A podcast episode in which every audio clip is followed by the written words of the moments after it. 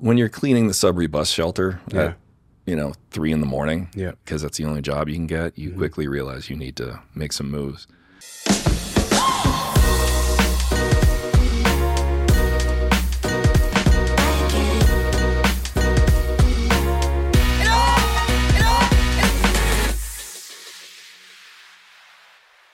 Welcome to the Calgary Sessions. This is episode number 104. I'm your host, Jeff Humphreys. Today's guest, um, this is going to be a really cool conversation.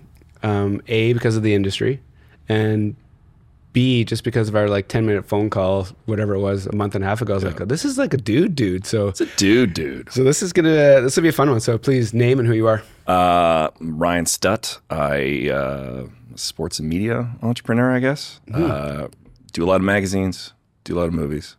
Which is and this is why it's going to be such a cool conversation to actually hear you know how things have changed over the years um, just the background of getting into it so and the media side and making like the commercial stuff is going to be rad for me to actually get an understanding of so Yeah. No. Hey, it's happy to happy to dig into it. Yeah. cool um, you've seen a couple of these I have. So so you kind of know what's about to happen yeah, I just watched Billy Ray's episode. we did Wow. I, I went to college with uh, Billy Ray and her husband, ex-husband. Uh, Saskies Saskies. wow you guys Saskies just like stick together They're everywhere. they are everywhere Everywhere. um, so yeah so take it back as far as you want to go I'd love to hear like uh, where you grew up, how you grew up, you know, how your parents inspired you, like all of it. yeah, I grew up in Sudbury, Ontario. So mining town, like four hours north of Toronto. Yep. Uh, working class, you know, your your typical kind of small town, hundred thousand people. Um, he was big into punk rock uh, back in the day. Uh, promoted shows as a teenager, made fanzines. Was kind of always interested in media and Yep. communicating, I guess. Yep. Then, uh, you know, fast tracked out of high school because I hated it. Yep. um, did a half a semester of university. Hated that too. Um, got a job, the worst job. I was like a, a janitor. That's the only job I could get in Sudbury because it just isn't. It wasn't a place of opportunity unless you want to go work in the mine. Where was your, um, what'd your folks do? Uh, Dad's a retired jail guard, uh, so at the municipal jail, uh, and my mom worked for Revenue Canada. So authority. They'll come for your taxes. They'll And they'll put you put you in away. cuffs. Was the jail right by, like in Sudbury just yeah, outside? it's like a municipal jail. So um, my folks had a. I guess my dad's retired now, so I'm sure I could tell the story. Mm-hmm. Um, they had a picture of me. They were building a new wing to the jail, so like there was a big blow up of me behind bars as a kid. You know, wearing a, an Atlanta Falcons jacket for some reason. you know, uh, but they blew it up. They thought it was hilarious. what, um, when your parents are working like those kind of jobs, pretty typical like upbringing? Like it was a pretty just like, Yeah, just you know, middle class. Yep. You know, my folks split when I was 16. Yep. you know, divorce, whatever. It makes you makes you as a teenager, you, you get a little pissed off. Mm-hmm. Um, probably why I gravitated towards punk rock Yeah. and, and music and What were the, um, back then, who were the like musical, who were the rockers you were listening to? oh the the bands. Yeah. Um, a lot of Canadiana, so like SNFU, Mm-hmm. Propagandhi, um, Big No Means No fan. So, and then you know all the SoCal stuff, like Mm-hmm. Yep. you know just Screeching Weasel out of Chicago, Bad Religion, you Mm-hmm. NOFX. no effects, Mm-hmm. uh, who just shut it down. Did they? Yeah, that's it. They had their last show ever. No way. Yeah, just Have you all these years? Have you been kind of like keeping up with the music? So you and I are pretty much the same vintage. I'm a '77. yeah, same. So I I got turned on to this style of music in grade like 10, 11. Yeah, So that I was hanging out with these dudes and they just introduced me. I was like, whoa. yeah. It was yeah. It's it's it changed my life certainly, hmm. and changed my kind of attitude of you know DIY, do it yourself. Hmm. Like no one's doing anything for you. Just you want you want a concert. Yep. Better call the band and figure out how to put that show on. Hmm. You know you you want a community of information. Yep. Well, you're gonna have to build it. You, you have to make fanzines. You have to communicate. You know, mm-hmm. get people that are like-minded, doing cool things. So what year was that ish? Were you like 16 ish when the music started to like really strike a chord with you? Oh yeah, yeah. So, geez, I can't even tell. Like 94, 95. Yep. Um, so yeah, punk rock scene in Sudbury for a long time It was great. But then you hit that age of, you know, tried university, wasn't mm-hmm. really feeling it. Yep. Suddenly you're working a dead end job Yep.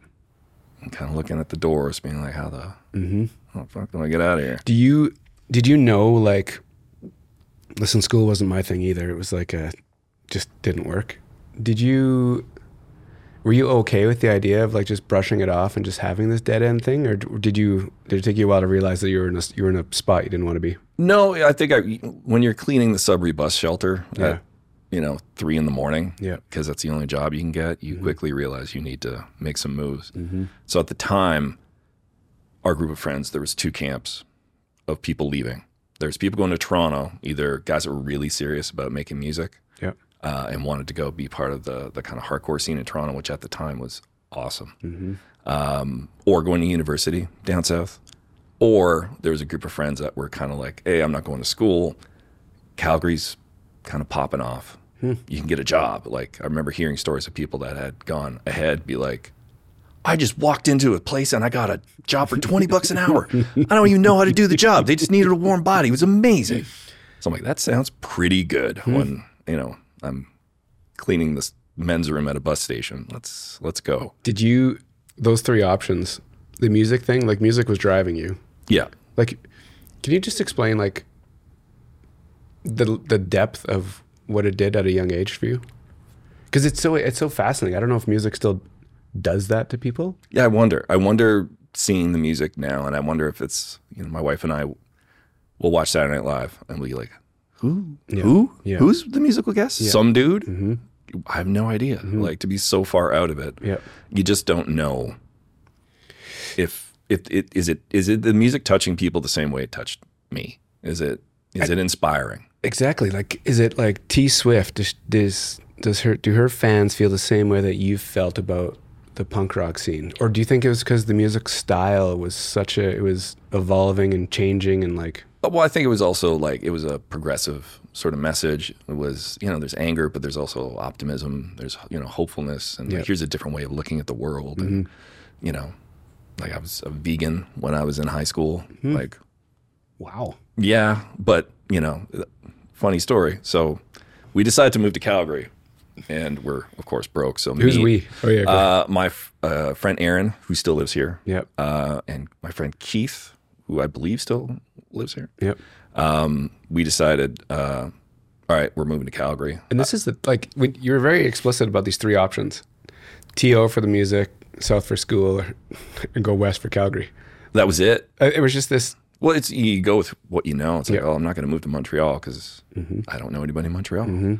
Uh, so it's that you know, it was just a really close knit community of friends and, Yeah. and people that were kind of there for each other. So uh, a friend of mine and his brother, uh, Blair and Byron Hone, shout out Blair and Byron Hone, uh, they moved out first. Um, so they had kind of given the all clear, like, no, you can live here. We're It's good." great. Yeah. Uh, so we hopped and we took a Greyhound, 42 hours straight. Crazy. I don't know how I survived it. It was an interesting trip It. of You couldn't do it. You couldn't do it. no, not That's like now. that, that's like the only age range that you it would be an, an acceptable option. oh yeah, I'm just gonna sleep on a Mm-hmm.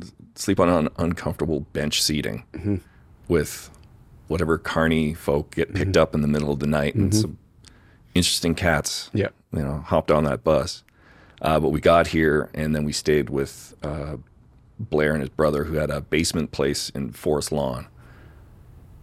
Yeah, that was fun. I still remember the first night there was uh, like I don't know if it was Hawks, but it was like a police helicopter with a spotlight. Like lighting up your backyard. Oh yeah, lighting up the neighborhood. And I'm like, whoa, what have I done? We're here, We're here. Um, dude. When you're on, when you're on that bus, are you like um, confident that you've made the right decision, and or are you okay with the unknown? I think you're uh, at the time, yeah, just okay. It's it's better than what I was doing. Hmm. Sudbury, um, as much as I I still love it, Yep. you gotta kind of realize like if I stay, what am I really doing? Hmm. I don't know what I'm gonna do in Calgary, but I know it's gonna be better from what I hear Yep. than what I'm doing in Sudbury. So hmm. let's roll the dice. You know, when you're 18, you don't Yeah. care. Like It's possible. It's possible to roll that big dice. So there's possibility, and and again, you know, I, I wouldn't have probably wouldn't have done it if I didn't have that support of that group of friends, where it's like you're not doing it alone. everyone's there for each other. Yep. You know, like Yep. I, I, you know, was borrowing my Blair's. He would just buy uh, junkers. Mm-hmm. So you know, I was he would have K cars and oh yeah, just like things that like if it broke down, he would literally just take the plates off and just leave it and walk away. So I still remember driving his K car on the Deerfoot for the first time, and I'm like, oh, f- what, am I doing? um, but yeah, so got a, you know got work Right away. right away. What was your first gig here? Uh, a computer was it computer store on Macleod across from um, uh, Chinook. There, Okay. there was two of them. yep. So I went and worked at one, and I, like they put me as a salesman because I knew how to operate a computer, and that made me qualified to be a salesperson. Because it was early days, right? Like computers were, were the same. So computers showed up and I don't know, man, like a Tandy 1000 in the early 90s, maybe. Like Oh yeah, like this was like I couldn't even tell you what the makes were, but like mm-hmm. you know it's like you know how to turn them on. You were like qualified. Yeah, well you know a little bit more like hey I can install a video card. I could tell you Oh, you did some things. Wow, barely, barely did something. Um, but I remember going to work at that store. I was there for maybe a month before the manager of the other store. Just basically, he must have just been poaching everybody he could just to have warm bodies in the store. So then went and worked over there, and it was great. So for like you know year, year or two, it was just making good money, partying, having fun. Where You were know, your uh, where were your go tos? Were you still chasing music, and were you like um, being very intentional finding it in Calgary, or what were you doing? Oh yeah, like uh, a lot of my friends were still trying to do music in Calgary. Mm-hmm. Um, they were in a few bands. Yep, Uh, so a lot of night gallery, Mm-hmm. you know, a lot of ship. awesome. Uh, I still have my 2001 ships No way. regulars mug No way. or uh, pint Yeah, glass. I had another one and I lost it in Toronto somewhere down the line. Uh, Republic was going. Yeah, Republic's one didn't go there a ton. Yep. but yeah, you know, Shipping. the ship. The ship was our spot and night gallery for music. Um, with What- drum and monkey, I guess. Too. Oh yeah, totally. Um, were you ever in music, like into like playing? yeah. I was in a couple bands, but I was awful. What were you playing or singing? Or what were you doing? Bass, Bass. but uh, You're a bass guy. totally just a bass occupying guy. space Just- in the just- back. I, I got a car. I got a car. I can I can look like I'm doing. It's punk rock, man. Like, what's the big deal? I still remember we we recorded, you know, our our, our tape at the time. It's like some basement studio um, in uh, Sudbury, and uh, I realized I realized in the recording session, like, oh wait, I don't actually know what I'm doing. I don't know how to play music because they're recording, and I'm like, oh, I can't hear the bass at all, and the, the engineer's like lowering levels, like, yeah, no, it's fine, it's fine, it's fine. I eventually did learn how to. I eventually did learn how to play bass after that. When did um? So you just like dabbled in it, and then what had like a self realization that you're just this isn't your thing. Yeah, it's just like I like playing in bands. Like you know, uh, we, I got as far as playing the El- Elma combo. You know, Cool. it- with well, we we we ate shit. we were awful.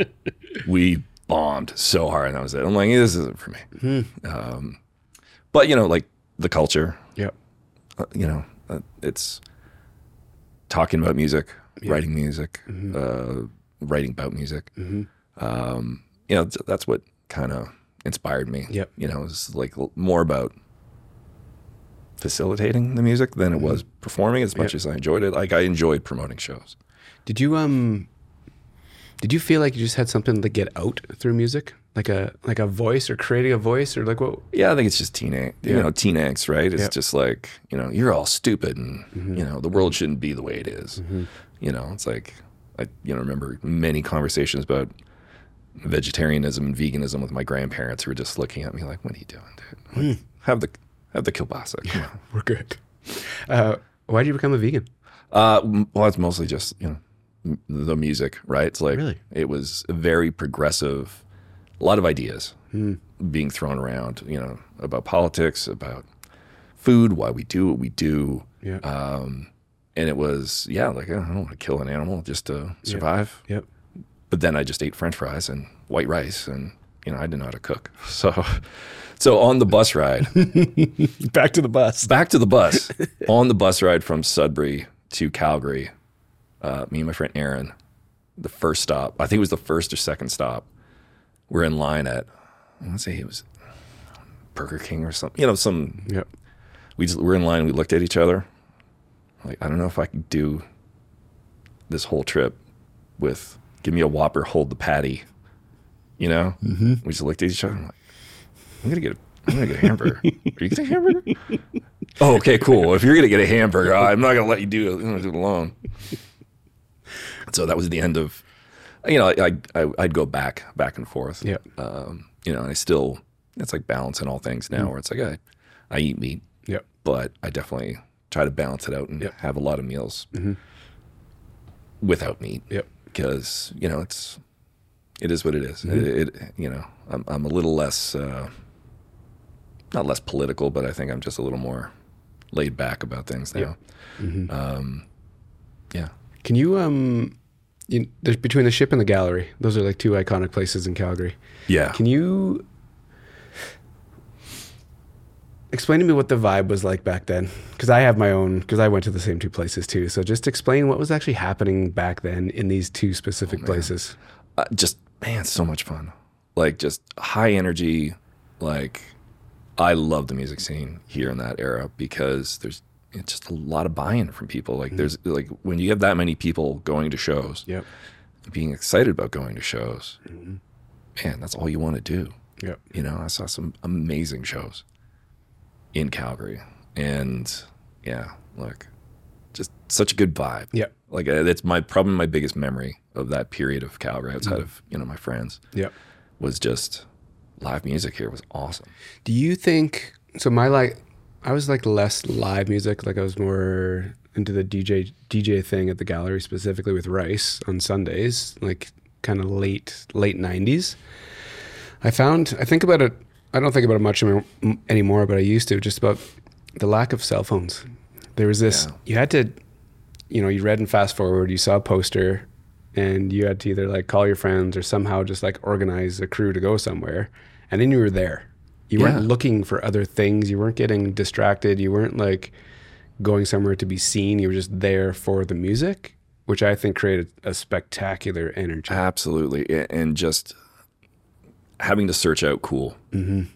You know, Yeah. like Yeah, yeah, if you found out the cool thing and you were the guy to let other people know the cool thing, mm-hmm. you're the cool guy all of a Yeah. sudden. You know, I read uh, Lawrence Livermore, the guy who started Lookout Records. okay, uh, he wrote a book and like his record label exploded. You know, they first signed Green Day, Screeching Weasel, like tons of like seminal bands.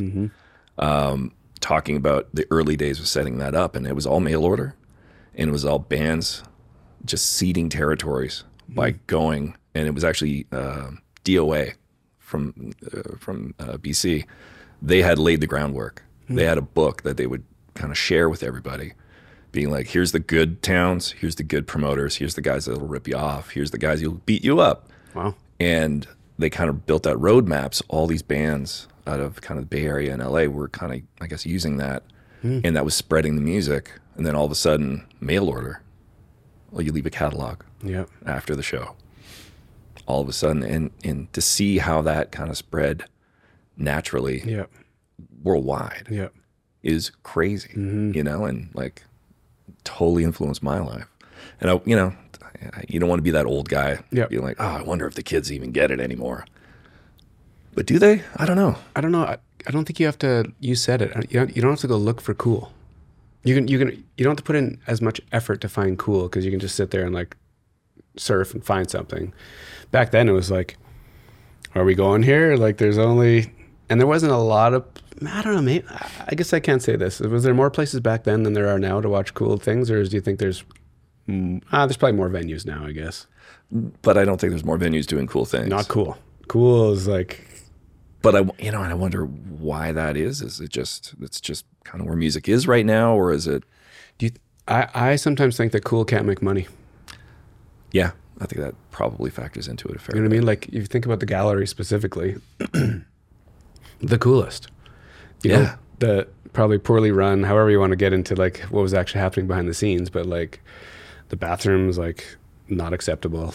The the fire escapes either out the front, the Nothing's back, to code. nothing. So Yeah. it's like it was cool, but you know, was there I don't know. I don't know if cool can make money. No, but I think you know, like in my old age, not not old age, but mm-hmm. graying. All your age. experiences. All my experience. sorry. Um, uh, you know, I, I feel like you, you, you have a, you have to help facilitate cool things. Yeah. You know, like it's my responsibility. I, I've been pretty successful in my life. If I can facilitate community for action sports, Yeah. it's my job. Yeah. It's not about me talking. It hasn't been about what I think for a while. I- It's just facilitating platforms and voices to do cool things. Hey, you're making a video. Awesome. Here's a distribution channel to get the word out Yeah. and have people see it. Yeah. And, you know, like I, I think Calgary as a community probably needs to get its shit together, frankly, and facilitate more of the arts and not just like your performing arts, not just art commons, although Alex Sarian is doing amazing things at art commons right now. Um, it's it's independent music. It's having venues. Like we will do, you know, video premieres here and I've tried to do a few and the Legion's a great venue, but as a promoter, I don't get the bar. Yeah. I don't get a piece of the bar. Mm-hmm. Well, I'm not making money off the gate. Mm-hmm. S- That's why cool things aren't happening. Like Yeah. to see Sled Island put out the the SOS like last week of, hey, we really need help to keep doing this. Mm-hmm. Well, if they had a venue where they could get the bar Yeah. or a portion of the bar, probably f- help fix that problem. For but sure. it's I think it's up to, you know, it's up to the old guys to be like, "Hey, do you want cool things for your kids? Mm-hmm. Do you want cool things for the community? Do it. You're going to have to help build that out and build that business case maybe." And it's not a great business case, but culturally, like Calgary's got so much going on. Mm-hmm. It's such a great place to live. But we're missing out on cool stuff. Yeah. Like, and that's what's going to keep young people here. Because, hey, man, tons of jobs in Calgary, Mm-hmm. great quality of life. But it can get boring if, you know, you don't stoke that fire and Yep. keep live music and art and kind of, you know, dangerous things in the mix for kids. Mm-hmm. For sure. So, Um, so what happens after these computer gigs? uh, I was reading way too much uh, Hunter S. Thompson and uh, a comic called Transmetropolitan by Warren Ellis. It's all about journalism. Got the, you know, I already had the writing bug and the publishing bug, and I'm like, oh, okay, well, I want to be, I'm going to go to school and be a journalist. So I go to SAIT. Mostly because it was the shortest program, because, you know, I'm a little, I don't like authority. I just want to get my degree and get out. Um, so go to SAIT, great program, great people. You know, met uh, Billy Ray uh, and her husband, ex-husband now, Ian. Uh, became very close with them. Um, really had a great time that first year. I had a column in uh, the Weal Cool. in the entertainment section, just being an idiot. You know, I ran for student. I ran for the. Oh God, I can't remember the name of it. It's like the student council Okay. did a joke campaign just to be a dick, you know, just just to be a shit disturber. Yeah. Um, but had a lot of fun that first year, and then um, ah, what else happened? Sorry, it, No, it's good, It's man. twenty years ago. I know. right? So I'm like, oh, Time what did I do back then? Like, yeah, Uh, it's crazy. What was the what was the push to like writing? Like, was you, were you writing as a youngster? Was this kind of like just yeah, I've always been interested in writing. Um, you know, I like I quietly? Like, Yeah. behind the scenes. yeah, Yeah. like you know, making fanzines and you know putting thought to paper. Yep. You get comfortable sharing that after a while. Mm-hmm. Like certainly now, I'll write anything on a piece of paper. Um, but at the time, you know, you gotta ease into like, what do you think? Mm-hmm. Is this dumb? Uh, but by then, you know, I was well past the point of caring, and I was I was writing a lot of funny and stupid things. Mm-hmm. Um, and at the time, um, I was trying to remember on the drive here. I'm like, how did how did this se- sequence of events actually happen? Um, had the column, you know, uh, ran for student council or whatever, and a producer at CBC Calgary uh, by the name of Nick Purdon, who actually does segments from the National now. Okay. Uh, really good guy. Uh, either he reached out or I reached out to CBC trying to find some gigs, some freelance stuff. Uh, and I did an election series. It was when Joe Clark was running downtown. Like I lived like right downtown, and Joe Clark was running in my riding. So the you know I forget if I came up with the idea or Nick did, but it was like we're gonna do a series where we're just gonna try to get these candidates to come to your house and sit on your couch and convince you as the No casual voter why you should vote for me. So every other candidate came and hung out So- in my apartment no with way. me. Yeah, which was like you poor schmucks. Like you got to go to some twenty-two year old Yeah. You know, goof off kid's apartment and try to sell them on being, a, you know, when I'm just, you know, just razzing them. Uh, and we almost had Joe Clark. Like he's like, coming, coming. Oh no, Joe's not coming. so a little bit of a heartbreaker. Um, but it was fun. You know, it was nice to do that. And then after that got done, um, I put in to be the news editor for the Weal the second year Yep. uh, and it was uh, with uh, e, uh, Billy Ray's ex-husband was the entertainment editor. Uh, our friend Amber Bowerman or Amber Webb at the time uh, was the other news editor, um, and it was just a great crew. Like just a lot of fun times. We really, you know, that was probably where I really cut my teeth in publishing, where it's like we have full full control. I'm not ans- we're not answering anybody but the people at this table Yep. let's do some cool stuff. Let's push some boundaries. Yep. You know, we've got resources. And it was awesome. Um, what was that like? Chasing stories, just being creative with with how to what voices you wanted to share. Like, what was it that got you going? Yeah, just, you know, uh, that's when I started really being excited about hard news. Like hard news, you're a college newspaper, but the idea of journalism as a way to change people's minds and expose maybe information that people should know. Yep. So it, it was it was a bit of a pivot because everyone had kind of known me as the class clown Yep. for the first year. Yep. Like, no, no, I'm a serious newsman now. Mm-hmm. Sorry, the, the mm-hmm. fart jokes won't be in won't be in the front of the book anymore. Retired. That's it. You know, I'm going to retire my my fart jokes.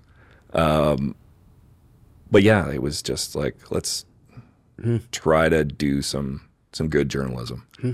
and we did. I was really happy with what we did that first year. Ended up doing another election series um, with CBC. I think it was for the mayor's. Yeah, it was the mayor's race. okay. Uh, but it was first one was called on the couch, and then I'm like, well, look, we're never getting anybody back to my apartment. We'll do off the couch, and I'll just take them places and do silly things with them. And it was fun. Um, Bronconnier, who won Okay. that year, Yep. uh, we took him to you know Ducky's Pub on Yep. Fourth. Yep. Yeah, took him to karaoke. No way. I I I had to I, I couldn't remember. It wasn't Nick that produced it. Was Judy Aldous, and I think she's she's hosts maybe the the noon hour show on CBC.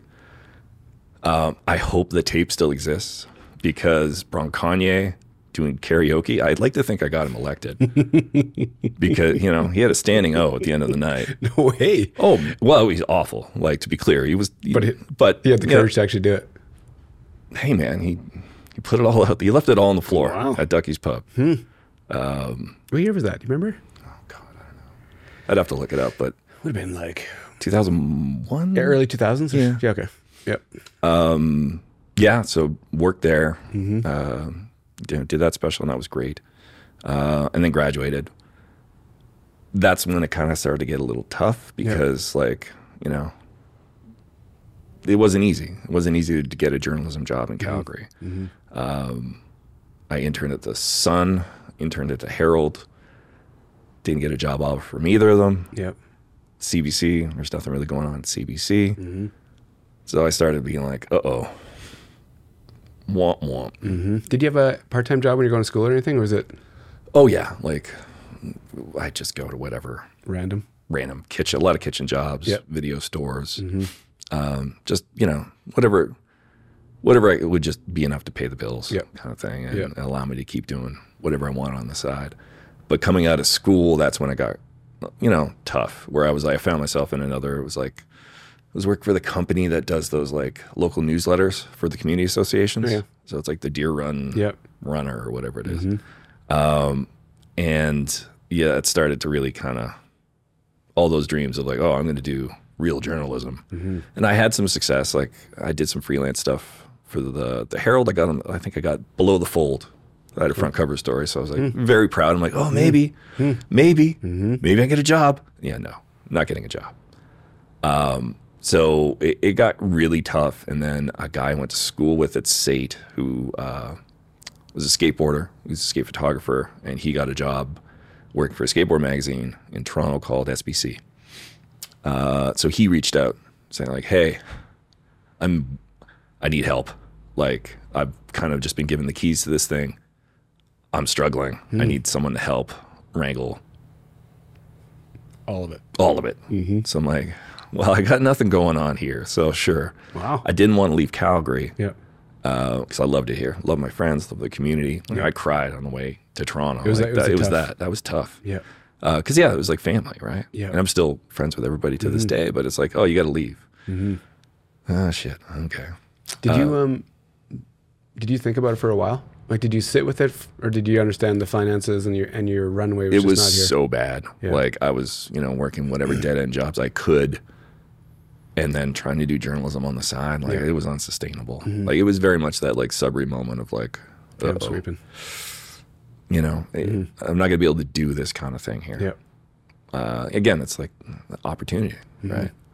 Um, so I'm like, okay, yeah, I'll take the job. Wow. Moved to Toronto. Was miserable probably for the first year because it's you know Toronto's a great city. It is not a friendly city when you first move there. I It is. I agree. I tough. moved there in 01 Oh, really? Oh, so around the same time. for 11 months. And I moved there um, the company I was working for start opened up an office. So 14 of us went out there and opened this office. And I was just like, okay, it's time for a change. Bo- You know, been in Calgary for my whole life. I'm going to go out here. My good friend Cam Walker lived there. He was an investment banker dude. So living right downtown. He was, the, without him, I'd have even worse things to say about Toronto. It just, to your point, wasn't friendly. I made no money. The Music scene was pretty cool. I saw Yeah. some amazing like DJ. There's some thing- good things. Yeah, but the general vibe, my I lasted eleven months. Came home. Yeah, like I, I stuck it out. I was there four years working at SBC. Hmm. Um, you know, again, like one of those great experiences for the most part. Yeah, Learned a ton.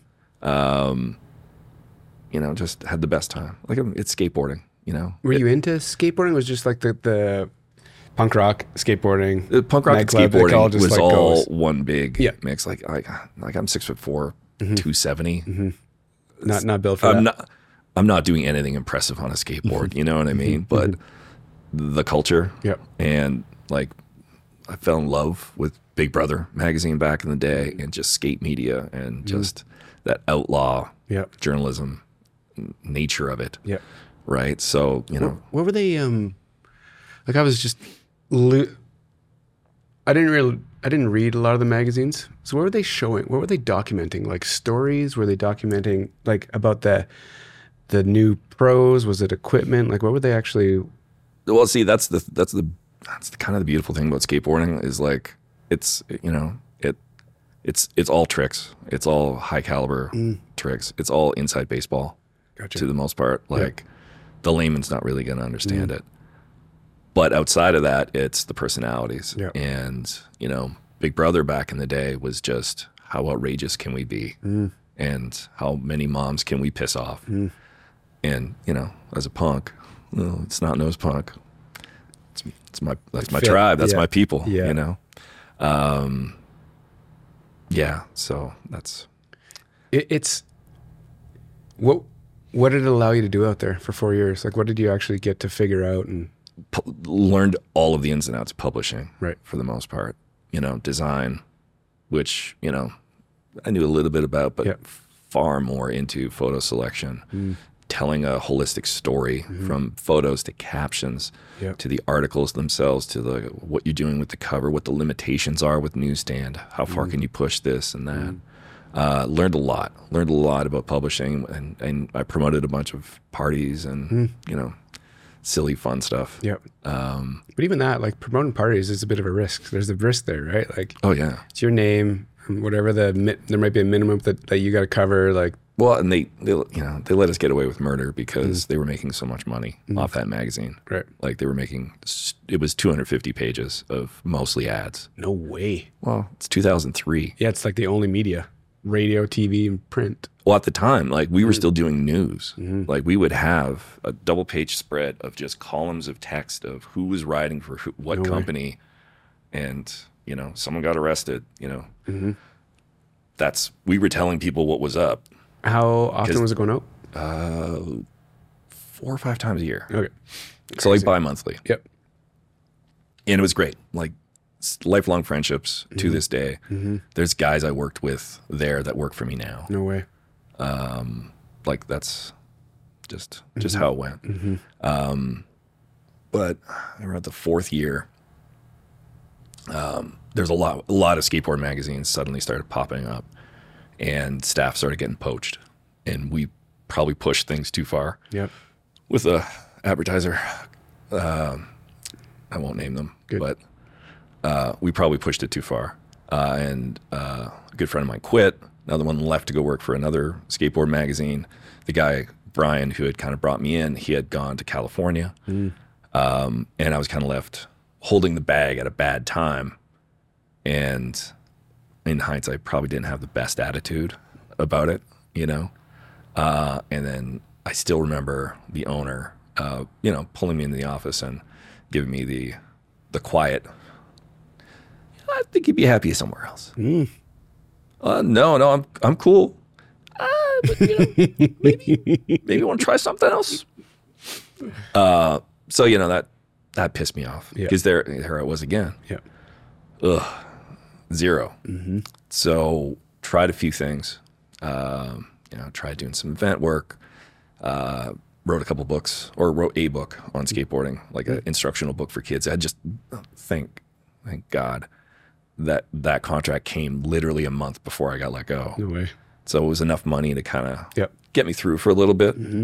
Um, and over the next six months, um, I just started thinking like, you know, what do I want to do? There's no, no one's really wanting to hire someone who worked at a skateboard magazine. Mm-hmm. There's a lot of journalism students at Ryerson. Like, I'm not getting a newspaper job. Mm-hmm. What do I do? Which um, is a heavy question, right? It's a heavy question. At any point in your life, but when you're at that age, it's yeah. It's it consumes you. Well, especially because you know, like at the time, God, I can't. Even, I'm trying to think how old I was, but it must have been like late twenties. Just like uh, mid two thousands kind of thing.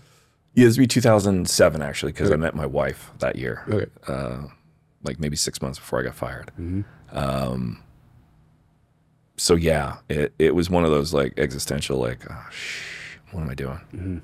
Um, and I just, you know, start talking to friends, and everyone is kind of saying like, well, why don't you why don't you try to do another magazine?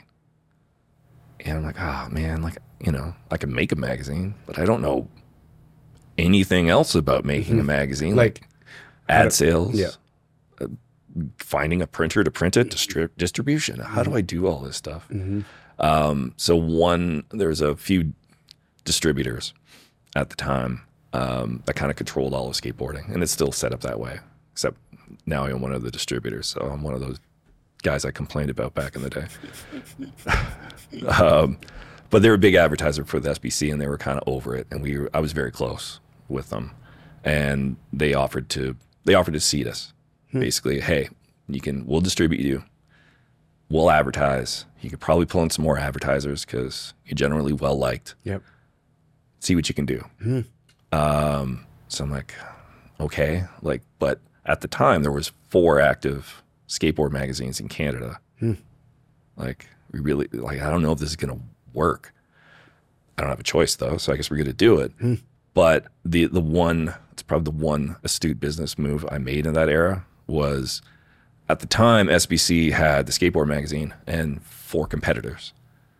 They had Snowboard Canada, which had zero competitors, and that was the moneymaker. That was the money making title was hmm. at Snowboard Canada. So they had a monopoly on the, the business. So I'm like, well, not for long. you know, we're gonna if I'm gonna do a skateboard magazine, we should do a snowboard magazine. Um, so I'm like, well, here you go, Spite Store. Let's let's do it. Like, And was that? I, lo- I love how you. I'm glad you went there. The idea of like doing your own thing. Did you ever you know, the authority thing was probably like an early indicator that you probably couldn't work for somebody for very long because authority wasn't your jam. Did Yeah. You, did you think you would ever start your own business? Uh, no. So like you get pushed into this corner.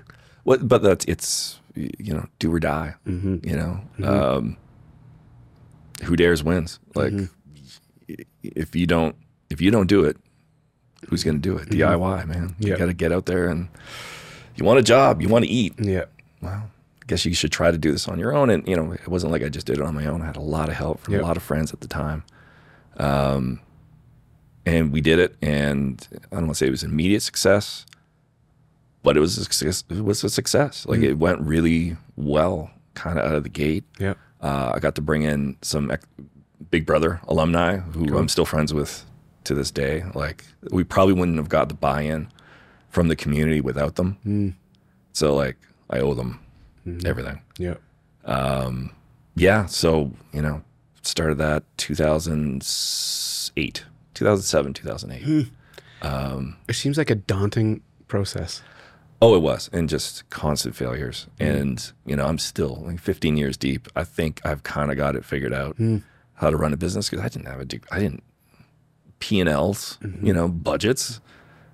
You know, I knew how to not lose money. Yep. but running a smart business, mm-hmm. contracts, mm-hmm. agreements, like a lot of a lot of fumbles along the way. As much mm-hmm. as we had successes, Yep. you know, we had failures too of just like miscommunication and you know just just inexperience.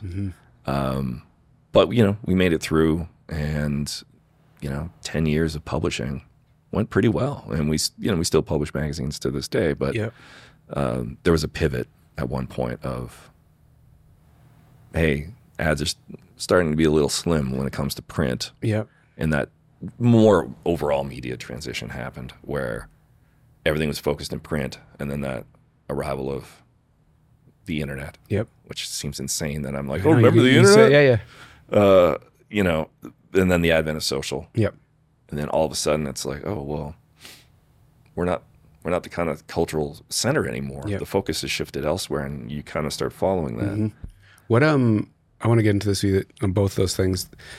What was you, what were you focused on for like ten years? As when the publishing was kind of the lead thing. Like when you were putting together these mags, was it very traditional of like tricks and some commentary about who signed where and what, or did you did you twist it a bit? We twisted it totally. Like we tried to do things as um, as outrageous as we could, at least for the first five years, probably, where we're just like, you know, snowboard test. Like at the time, Snowboard Canada was doing um, their board test.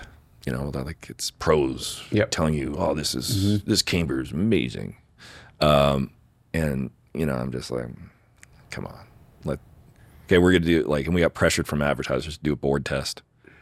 So we did. So we took all of the New Year's snowboards and we took them to a gun range in Richmond, and we lit them up with shotties and like Hunter S. Thompson style 44s, and you know, put the bullet-ridden corpses of these snowboards. You know, here's this year's. You know, here's who handled the bullets the best No way. and you know we've we've evolved over the years but a lot of it was like again it's that like curly and i've mellowed out obviously a lot in my old age. But at the time it was just Like you know that's the establishment. and well a little bit of just like you know now you don't know. You don't know what's up. You know? And if you do know what's up i think you're dumb. And it's that kind of middle finger. Yep. um, but eventually SBC went under. Um, and, you know, we hired a lot of their staff. We hired their ski magazine staff. We launched a ski title, um, which will actually, it'll be 10 years next year for that, Wild. which is, Yeah. feels like yesterday. Yeah. So it's a bit of a trip. How are you um when the internet was there obviously for a while as you're publishing social was probably a as far as where advertising dollars was going what was happening like what was your when did what, was- what was the thing that kind of told you things was the in, the environment was changing Uh, yeah, I don't know if there was an actual, like, you know, like an inflection point or a point of like, oh, wait, wait. yep I think it's just mags were healthy. yep and then they you started losing forms. Yeah. And all of a sudden it was 150 pages and then Mm-hmm. it's 130 and then it's 120 and then it's 100. And, you know, we started doing more kind of video projects or event projects or big contest ideas. Yep. Um, you know, in a non-traditional sort of way to attract people. We did uh, a, a film festival with uh, Converse for this skateboard magazine. Uh, you know, like five, six years of it. We gave away like probably three hundred thousand dollars worth of money to filmmakers, and just same kind of attitude of like, look, do what you want. We're just here to facilitate hmm. whatever you want to do. Hmm. It's got to be a ten minute movie. Yep. You have to submit a certain amount of photos. Mm-hmm. Do whatever you want. What was the sorry? What was the what was your idea behind that? Why did you go down that path? Uh, again, I think it's just like I, wanting to facilitate cool people doing cool things hmm. is like if we can do something, and, and you know, there's a business reason too. It Yeah, set us sure. apart. Yeah, yeah, We were doing national premiere tours yep. for the like for the movies. Mm-hmm. You know, a big advertiser paying the bill. Mm-hmm. It was a good deal, man. Like, and it was fun, and it allowed a lot of creative people a platform to do cool stuff. Mm-hmm. And you know, that's that's its own reward. Yep. But you know, it it kept us kept us relevant. That's it. Like your brand actually stayed relevant with the people that were making the cool things. Well, that's it. So right? then they kind of everything goes up together. that's it. Um, Did you know that? Did you know that was going to happen? no, like, I just want to do it because it was cool. Man. I know, but Like, now, but like, Oh, now I'm like, It oh, makes so much Look at this master plan I had. I'm like, man, this seat in my pants, like, you know, just getting by. yeah, But it worked out, you know, and um, yeah, we've kind of diversified the business. Yep. You know, probably after that first five years, you know, I had kids, or my first son, and all of a sudden I'm like, maybe we need to chill it out a little bit, guys. It seems like we're maybe, uh, you know, getting a little too crazy. what was it? Um, were you known for that? Like the Yeah, the mags. being the mag was like way. You were playing in a different field. Oh yeah, like that was that was the goal, but it was also like it was a competitive field. You got to stand out somehow. Yeah. and that was our. It, it worked. Like Mm-hmm. you know, 15 years later, they're all dead. Mm-hmm. Mm, like we're we're literally like the only Yeah, snowboard magazine in Canada of, of note. Like eh, someone bought SBC, and have kind of tried to bring it back, but it's mm-hmm. never yeah, never going to be what it was. Mm-hmm. So as far as like kind of culturally being relevant, like we're the establishment now, which So the weird one. full circle, like Like I said, here- just here- giving the finger to myself. you just now. burden everybody, and now you're that person. So like that, I'm sure it kind of snuck up on you. Oh yeah. All of a sudden, I'm like, wait a minute. So what happens? They're making fun of me. What? Yeah. So how does it? How does that?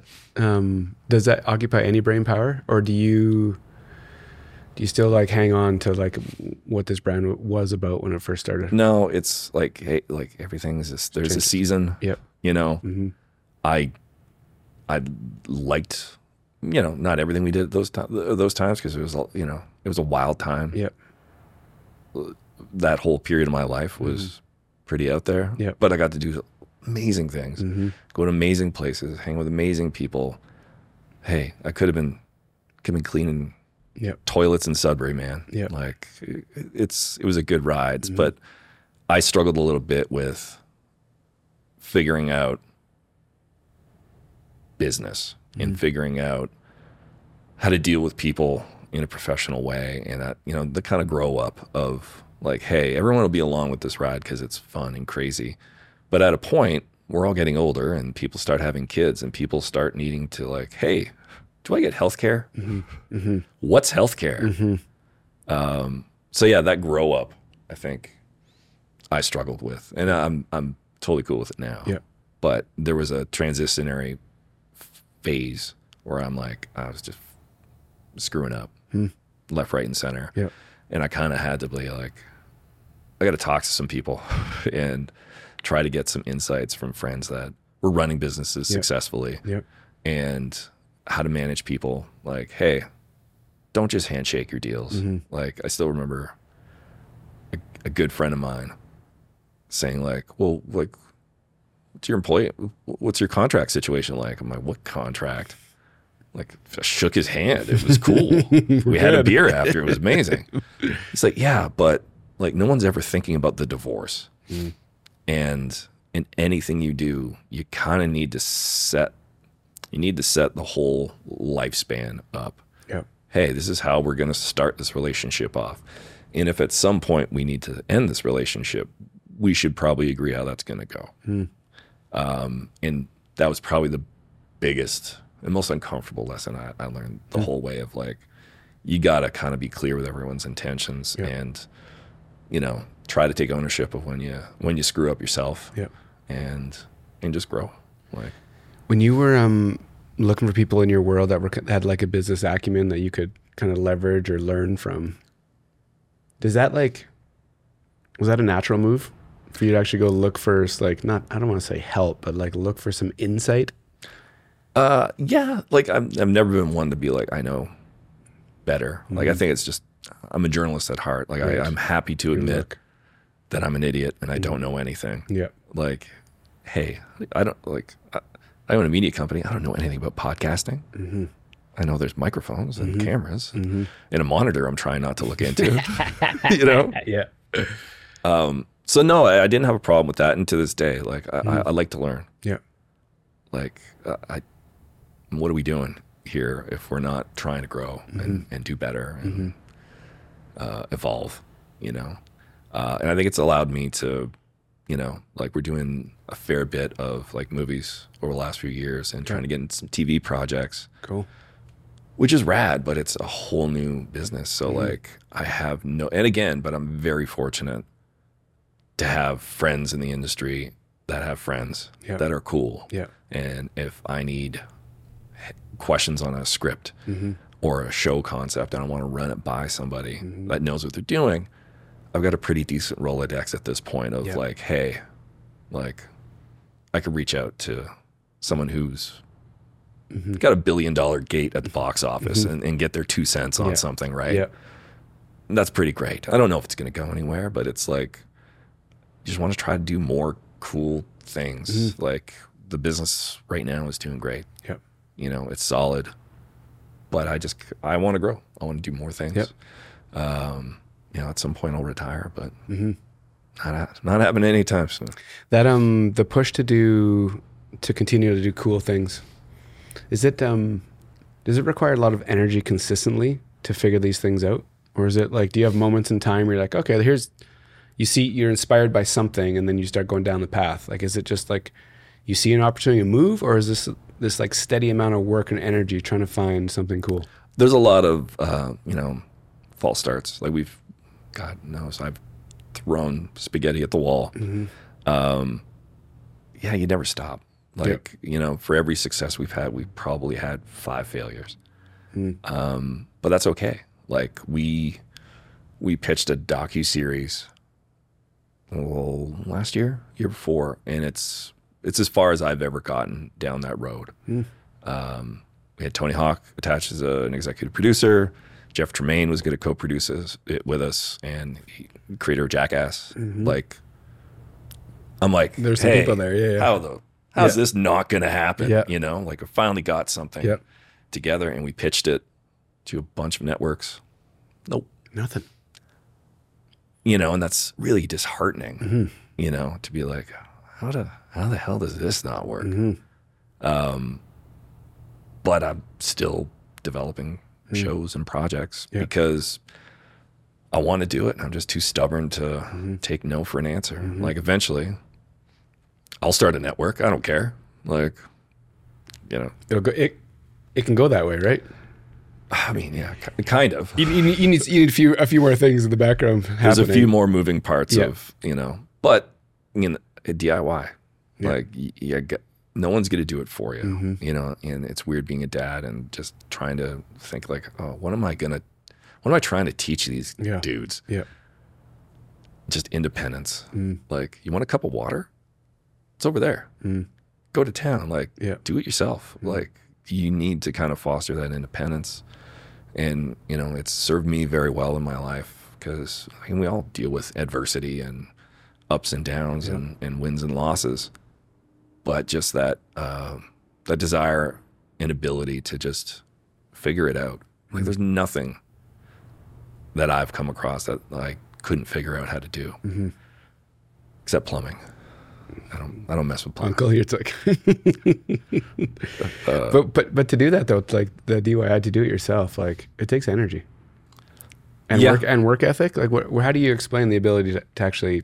Well, it's a lot easier when you're younger. Yeah. Like you know, I, I, and I think you re- you reach like a, a critical mass at a point of you can only do. There's only so many hours in the day, and when you have kids, there's certainly less hours in the day. Mm-hmm. So I find I'm trying to really just maximize my time at any given time. I'm I'm not wasting time with BS. Yep. It's like, hey, I'm only maybe I'm only working for five hours today Yeah.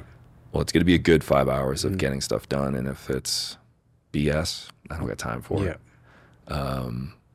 And it's just just to have that desire to keep evolving, Mm-hmm. growing, and and it's that innate. I just want to do cool stuff. Mm. Don't at this point, Mm-hmm. I never thought I'd, you know, own an action sports Yeah. media company. It just Mm-hmm. sort of happened, but you got to kind of be open to those Yeah. risks and opportunities. Is like coming on your podcast. I would have said no Mm-hmm. 10 times out of 10, but this is the year where I go on podcasts and listen to Morrissey, I guess. Which is like, I, I think I think it's it's fascinating to actually like give that thought and then actually action on it too, right? Like, yeah. I'm gonna do something different. A lot of people talk. There's a lot of there's a lot of talk, no action. Well, but I think it's it's the act of trying to figure out how things work Yeah. and it's and again i think it's like you just got to find like mentors that are cool Yep. you know and then i've had some unwilling mentors of Yep. just guys i worked for mm-hmm. that taught me things and i've mm-hmm. had you know the experience of a lot of other people that have worked in a lot of cool fields Yep. and be able to like pick their brains mm-hmm. and ask how business works mm-hmm. mm-hmm. because i didn't get a business degree Yep. I didn't know how to run my business for the first third of its existence. Yep. I'm still figuring things out. I'm still figuring out ways to kind of grow the business and my time, you know, and have that work life balance now. Because, hey, man, I got basketball to coach, I got baseball to coach. Um, yeah, just trying to find that mix and that right balance. That um the idea of mentorship to actually ask people for like advice or help or um, insights or tips or tricks like I think courage to do that or just like Yeah, I mean to an extent, but I think you know, like anybody that reaches out to me, yeah, man. what do you want to know? When you, you want to hop on a call, sure, I'll make time for you. Mm. You, know, I've there's there's a lot of really smart kids doing really cool things, Mm-hmm. and like, hey, if I can, I don't need to be a part of it, but if I can give you some advice, happy to. If I can help facilitate some sales, ad sponsorship sales for you, yeah, man, whatever. Like, Mm-hmm. Yeah. Mm. I'm I'm happy to help. Um, and I think you'll find most people are yeah. like I've been like I still remember coming to Calgary uh, when we when we my wife and I decided to move back. Um, I reached out to Pete Graves, who's then the owner of uh, Avenue, Okay. and he invited me and my wife to go to like the Avenue's food and wine, you know, best restaurants thing. And I still remember he, they were doing the WestJet magazine at the time, and I still remember he introduced me to the, the head of WestJet marketing. Be like, oh, this is Ryan. He's doing some amazing things in publishing, blah blah blah. And I'm like, if I was in Toronto, this would not be this introduction would not be happening. But he just had a, you know, we had a nice conversation Yep. and a genuine like, hey, I'd like to see you do well. Hmm. This isn't a competition thing. I'm not worried about you mowing my lawn. Yep. It's community, hmm. you know. And like, I'm like, it's the way you got to be. Hmm. Like, as much as I, you know, I get competitive, Yep. certainly within my own industry. Mm-hmm. You know, at the end of the day, I think people want to help other people succeed, and that's that's how this whole humanity thing works Yeah. out. You know, it's Yeah. just like everybody just be cool, help each other out.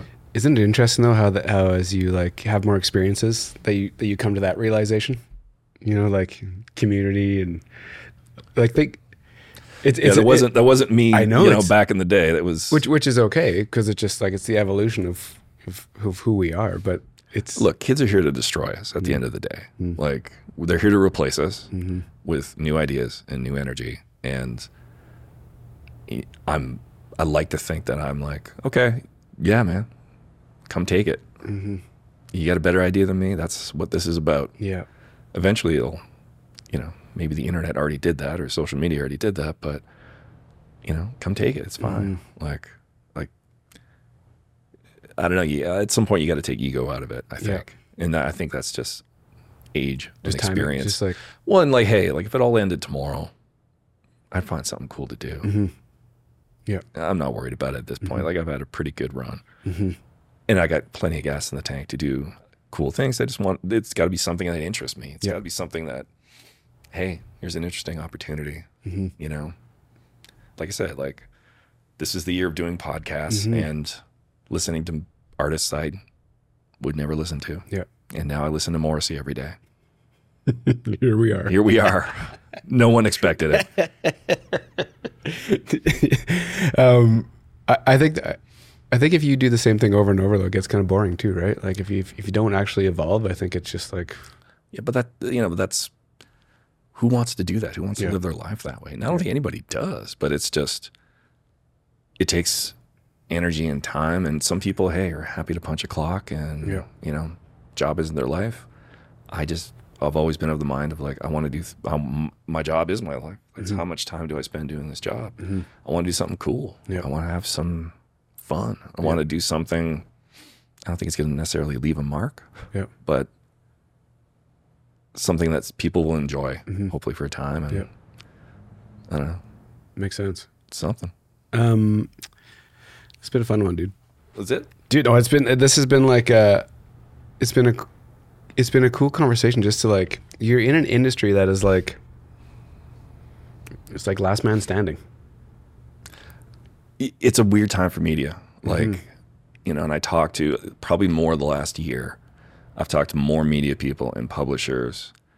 And honestly, it's re- like not so much for us because like we're so niche. Yep. and we have such a, a, a dedicated, loyal uh, advertiser base.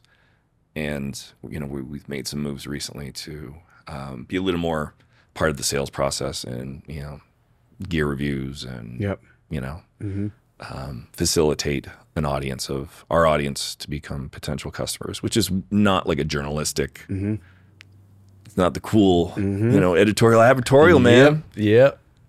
But look, it's just nature of the beast. But t- the more publishers I talk to, and, and not necessarily just print publishers, but digital publishers and guys that are focused on social, everyone's really struggling. Mm-hmm. And, you know, it, it scares me to see, you know, just growing up as a would be journalist, Yeah. to see us maybe losing that stuff. Yeah. Little scary. It's scary to see the state of newspapers. It's mm-hmm. scary to see the state of journalism in general mm-hmm. because the business of journalism, the back end, the ad sales, all of a sudden that is just completely fallen flat. Like if you had told me in 2002 that the Calgary Sun and the Calgary Herald would be one one thing, mm-hmm. I would have laughed you out of the room. It's mm-hmm. crazy, but mm-hmm. that's that's the state of journalism right now. Yep. and it's the state of media and it's crazy. We just we got to figure it out. We got to figure out some innovation here quick. Yeah. and i don't know. I don't know what the answer is. It's it's, it's gonna be it's gonna be fascinating to watch from the outside because I'm on that like I'm so digital. Like everything I yeah. digital since like 01 everything I've done is like so it's it's watching it from the outside to seeing how how these businesses are making moves. Well but it's okay to be all digital. Like i mean uh, like honestly like half our business is probably video or social stuff at this point. Um, but print is still it, it's it's a big one. Still got teeth. It still got some runway for what we do but you know i think the mass market mass audience Yep. newspapers, magazines. That's I don't know how you can, I don't know how you still do a print product right now. Mm-hmm. I don't know if you you would want to. Yep.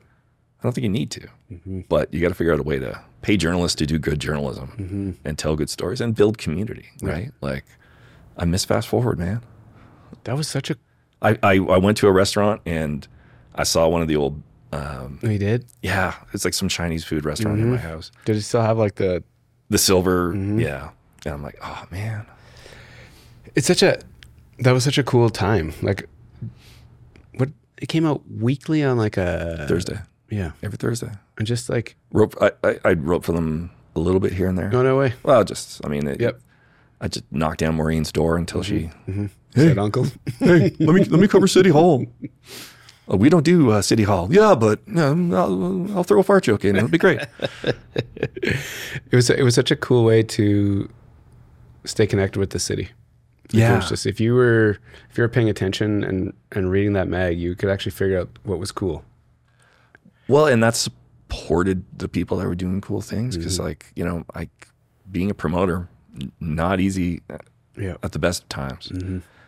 But I think, you know, and I don't know what the I don't know what the answer to that is, but we have to, as a community, we got to support that stuff Yeah. because, you know, I'm not going out on a Friday night like I used to, Mm-hmm. but I would like the kids to be able to go have a good time. Yeah, for sure. So, Um, I end the show with one question. oh, okay. When I say Calgary, where's your head go? Uh, now, in home for sure. Like, uh, my wife and I uh, decided just before COVID, maybe six months before COVID hit, that we were we were over Toronto and we were gonna move back. Uh, our kids were getting bigger. Small two bedroom house. Uh, my mother in law was all alone out here, and she's getting to that age where we want to be closer to her Yep. and you know we moved back here and it was like what have we been doing all this time just felt like home immediately i w- don't want to live anywhere else mm-hmm. it's great and i just think there's so much so much opportunity here like Yeah. and the best people like it's funny because i go back to toronto because our wholesale company which is we didn't get into we don't Yeah. have to but it's still based there so i'm there you know a week a month mm. and it's funny because I'll go here. I was weirded out for for a little bit of like walking down the street in my neighborhood and everybody walking the dog beside me, you know, locking eyes, like, "How's it going? Morning. Morning." I'm like, all these people saying hi to me, like, wh- like I, you know, like I'd been in Toronto for you know ten years. I'm like, what? Huh? Mm-hmm. But now, I go back to Toronto, and I'm that guy. Morning. Morning. Just like and people in. Toronto looking at me like, "What are you? Like, are you okay? What are you happy about? Yeah. What do you? Yeah. Why, why is your life so good?" I'm like, oh, "I'm living in Calgary." Yeah. So, Um, that's how I always say it too. People ask me on occasion, it's home. yeah, man. Like, Yeah. I it's Calgary's the best. I tell everybody they Mm-hmm. in Toronto they don't believe me, but it's okay. Don't don't move here. It's okay. Stay in Toronto. It's We're fine. good. Yeah. Keep keep the real estate reasonable. Uh, thanks for taking the time, man. Uh, thanks for thanks for inviting me. I'm glad you're uh, saying yes to the podcast train. I think what'll be interesting for you is like continuing to say yes and and just I think there's once you decide to have a voice, I think it's going to get very interesting for you. Uh oh. That's foreboding. Mm-hmm. Uh oh. So, anyways, uh, thank you. Hey, thanks.